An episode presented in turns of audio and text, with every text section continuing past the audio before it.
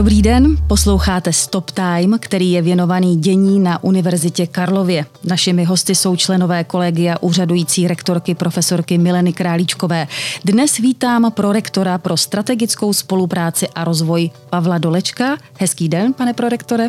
Dobrý den. Od mikrofonu vám dobrý poslech přeje Martina Hinková-Vrbová. Pane prorektore, na úvod představte nám váš rezort. Máte na starosti strategii a rozvoj na Univerzitě Karlově. Co to v praxi obnáší? To moje portfolio strategické spolupráce a rozvoj se dá velice schematicky rozdělit na tři základní oblasti. Začnu odzadu. Eh, významnou agendou je samozřejmě agenda investičního rozvoje, což je agenda výstavby a rekonstrukcí našich objektů, takže mým úkolem je vlastně koordinovat projekty, které univerzita dělá nebo plánuje dělat, získávat na ně prostředky a v podstatě eh, komunikovat s poskytovateli, které nám na tyto aktivity přispívají svojí dotací. To je část výstavby. Eh, druhou částí je, řekněme, neinvestiční rozvoj a to je v podstatě projektová podpora, jejímž cílem je zajistit, eh, aby zkrátka naše univerzita měla dostatek prostředků na svoje rozvojové aktivity, vzdělávací nebo výzkumné činnosti, zkrátka aby se mohla rozvíjet směrem ke kvalitě tam, kde je to potřeba. Takže opět jedná se o projektovou podporu, komunikaci s rezorty, které nám tu podporu poskytují a samozřejmě je v tom i částečně otázka toho řízení a strategického rozhodování, jaké aktivity vlastně chceme projektově podpořit a jaké ne.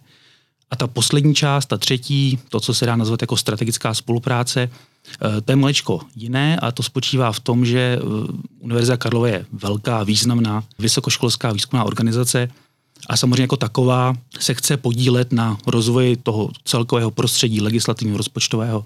A tudíž potřebuje komunikovat se svými hlavními partnery, což jsou rezorty, typicky ministerstvo školství, ministerstvo průmyslu, ale i třeba nově paní ministrině pro výzkum, vývoj a inovace, ale jedná se i spolupráci s městem, jedná se i spolupráci s našimi univerzitními partnery, se kterými eh, jsme vytvořili, respektive tak trošku znovu oživili eh, asociaci. Eh, zkrátka tak, abychom vůči třetím stranám nějakým způsobem byli schopni komunikovat, hájit své zájmy a zároveň pomoci definovat, k čemu vlastně ta univerzita té společnosti je. Vy jste opakovaně zmínil to slovo komunikuji, komunikujeme, takže ta vaše práce je hodně o komunikaci. Na této stojí, vidíte. A je to těžké anebo lehké s lidmi komunikovat a s těmi institucemi?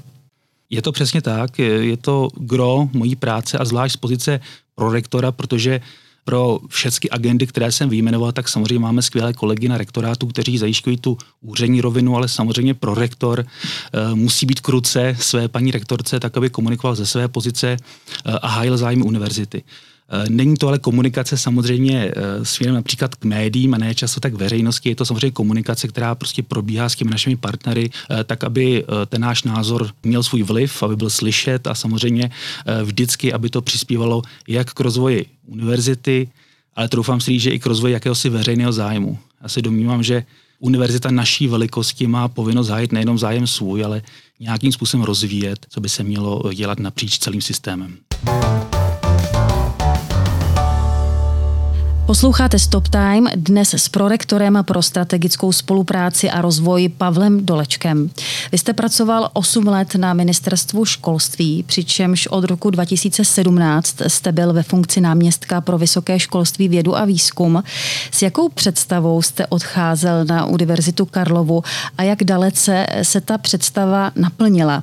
Jde mi o ten váš pohled z vnějšku, když jste byl, a pak teď zevnitř. Určitě jednou z hlavních motivací bylo kromě té nabídky, která si troufám říct, že se, že se neodmítá od, od paní rektorky, nebo tehdy dezignované rektorky po volbách. To, co považuji za klíčové, je, že aby ten celý systém fungoval, aby všichni dělali to, co dělat mají a nedělali to, co dělat nemají, tak je naprosto nezbytné, aby jsme si vyměnili zkušenosti, aby lidé ze státní zprávy věděli, jaké to je řídit univerzitu a naopak. Lidé, kteří řídí univerzitu například, aby člena ministerstva pomáhali ten systém a tu vzájemnou komunikaci, o které jsme se bavili, dále rozvíjet. Takže moje očekávání samozřejmě bylo obrovská výzva. Nová paní rektorka, ambiciozní program, eh, největší, nejstarší a troufám říct nejlepší česká univerzita, stříz další eh, čtyřletce, po případě osmiletce. Ta moje očekávání byla taková, že ze své pozice jsem poměrně dobře znal, jak ten systém funguje, kdo jsou hlavní hráči, jaké tam jsou mechanismy, na co je potřeba dávat pozor. Zároveň tím, že jsem dělal celou agendu průřezově, jak ve výzkumu, tak v vysokém školství, tak jsem měl určitou ptačí perspektivu a trošku jsem doufal, že tím i pomůžu Univerzitě Karlově, když to přenesu dovnitř a zkusím právě dávat eh, zbytku týmu, který je třeba zevnitř, eh, nějakou novou perspektivu, trošku to osvěžit, nějakým způsobem třeba i některé věci problematizovat, možná být trošku provokativní, zkrátka takový jiný element. Eh, což se mi vyplnilo, že to považuji za přínosné, nebo aspoň doufám, byť já nejsem ten, kdo to má zhodnocovat. Zároveň i ta moje agenda, tak jak jsem ji představoval, tak když se na ní podíváte, tak ona pořád má určitou ptačí perspektivu. Tím, že zajišťujeme projektovou podporu, eh, rozvíjíme ty rozvojové projekty, eh, zároveň skrze tu strategickou spolupráci, rozvíjím komunikaci s rezorty, tak stále vlastně nějakým způsobem pomáhám i ostatním kolegům v těch jejich agendách. Takže eh, to mé očekávání, že určitá ptačí perspektiva může pomoci a že se to nějakým způsobem zúročí vevnitř té univerzity, tak se potvrdila. Na druhou stranu je asi férové si přiznat, že Univerzita je struktura, která má trošku jiný cíl než ministerstvo, je to jiná hierarchie, je tam jiný systém toho vnitřního řízení a samozřejmě to je věc, kterou se člověk musí naučit. To je nějaké řemeslo, které jak si člověk nedostane jen tak z vínku, to je věc, kterou potřebujete Eh, se naučit a tam jsem samozřejmě v některých věcech na to připraven nebyl, ale troufám si říct, že po těch sedmi měsících už, už je to mnohem lepší. Máte na mysli tím tu komunikaci, že nemůžete někoho přeskočit, když jdete s nějakým problémem, tak to myslíte? Taky eh, ministerstvo školství například, ale jakékoliv ministerstvo je struktura, která je primárně jako hierarchičtější než je ta univerzitní, která samozřejmě od rektorátu přes, přes fakulty, ale zároveň i ta role senátu, role správní rady a zároveň nějaké očekávání z veřejnosti jo, a našich vnějších partnerů. Zkrátka vstupují do toho rozhodování a vstupují do těch procesů a vy prostě musíte být schopen to, co potřebujete prosadit, prosadit způsobem, který odpovídá e, struktuře té instituce. A to je prostě jiné z logiky věci, například na ministerstvu jako na univerzitě. Byť jsou to dvě velké instituce s vnitřními procesy, s určitou administrativou, ale ta hierarchie je jiná a protýkám, že to je správně, je to logické, protože cíle těch institucí jsou prostě trošku jiné. Takže se dá říci, že ty zkušenosti, které jste načerpal na ministerstvu školství, se vám teď docela hodí, když jste na té akademické půdě. Máte pocit, že třeba lépe vidíte do těch problémů, které univerzita řeší, že máte takový ten, jak ten ptačí pohled, o kterém jste mluvil, tak ale i ten hlubší pohled do toho, že to vidíte v širších souvislostech. Určitě ano, tak jednak znáte jiné univerzity, protože za, za, za ta léta s nimi komunikujete prostě důležité věci, například jejich strategické záměry a jejich problémy a vize. Takže se na to díváte perspektivou vlastně národní a často evropskou, protože velká část mé agendy byla evropská. To určitě ano, na druhou stranu, a tady bych to chtěl velmi ocenit, člověk přijde s nějakou znalostí a zkušeností, ale já se neustále něco učím. A to bych se nemohl učit, kdybych prostě neměl skvělé kolegy. A teď nemyslím, nebo myslím taky samozřejmě uh, úřední aparát rektorátu, ale myslím tím primárně i naše kolegium, kde jsou prostě lidé, kteří jsou znalí uh, fakultních procesů a jsou skvělí. A vlastně já sice nějakou zkušenost mám, ale vlastně se neustále obohacuji a taky doufám, že třeba v něčem obohatím já je. Působíte také v roli kancléře Asociace výzkumných univerzit. Eh, co je posláním této asociace, která vznikla v roce 2019?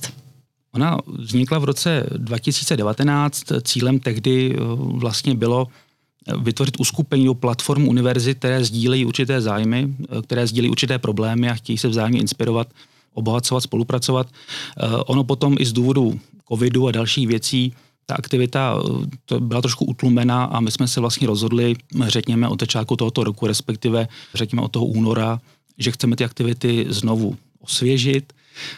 Kromě těch pěti zakladacích univerzit, což je kromě Univerzity Karlovy Masarykova univerzita, Univerzita Palackého Folomouci, České vysoké učení technické v Praze, které předsedá v tuto chvíli asociaci Vysoké učení technické, které bylo uh, dodáno, respektive přistoupilo k nám na konci června a je to ještě Vysoká škola chemicko-technologická v Praze. Ten hlavní cíl je poměrně, řekl bych, až jako banální. Každá asociace toho typu má dva základní cíle. Tím prvním cílem je, že chce eh, sdílet své know-how, chce spolupracovat, se definovat témata, která má společná a chce se zájemně obohacovat.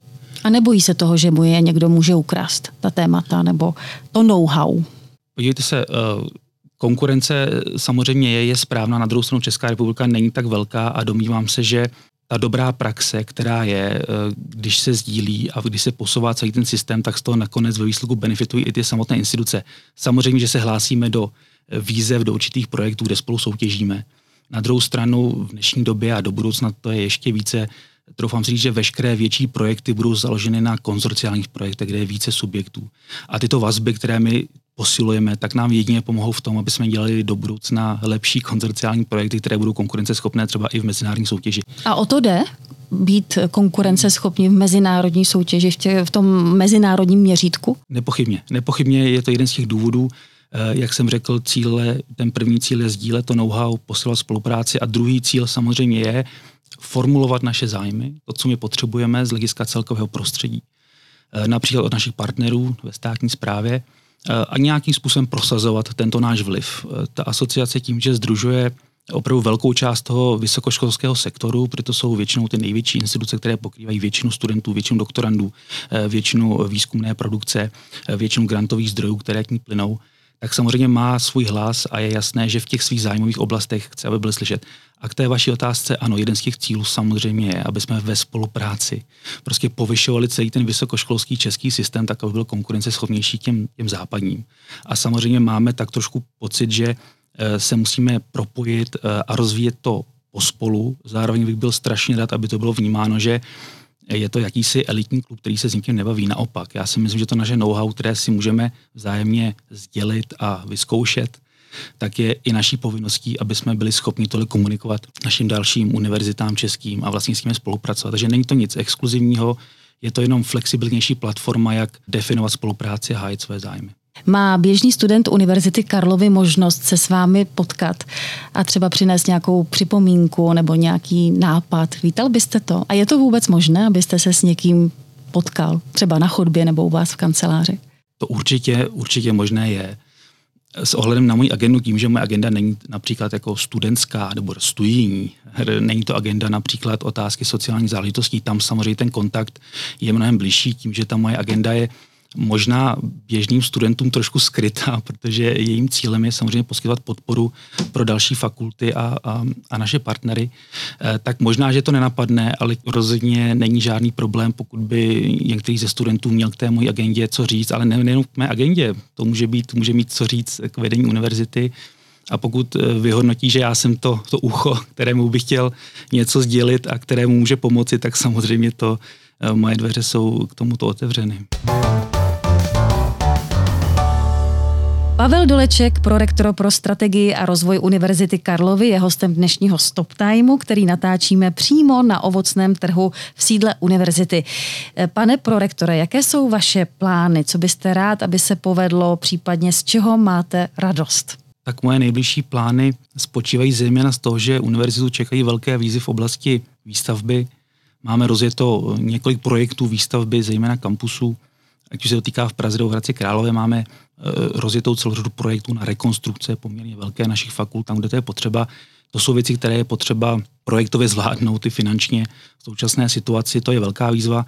Druhou velkou výzvou eh, je implementace zejména eh, evropských zdrojů právě pro naše rozvojové, řekněme, neinvestiční aktivity. Rozjíždí se operační program Jana Moskomenský, což je pro nás výrazný zdroj potenciální dotací právě na to, abychom mohli pouze a jenom zlepšovat naše vzdělávací a výzkumné činnosti.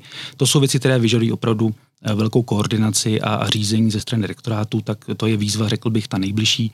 V rámci té strategické spolupráce bych samozřejmě rád, aby právě asociace výzkumných univerzit, aby pracovala ještě těsněji společně, aby se nám skutečně podařilo ten systém nějakým způsobem eh, formovat, zlepšovat, aby jsme byli čitelným, flexibilním a velmi responsivním partnerem právě pro naše kolegy ve státní správě, eh, ale nejenom tam. Tak to jsou ty úkoly které máte na bedrech, ale teď to těšení. Máte tam něco, co si říkáte, jo, tak tohle až bude, na to se fakt těším.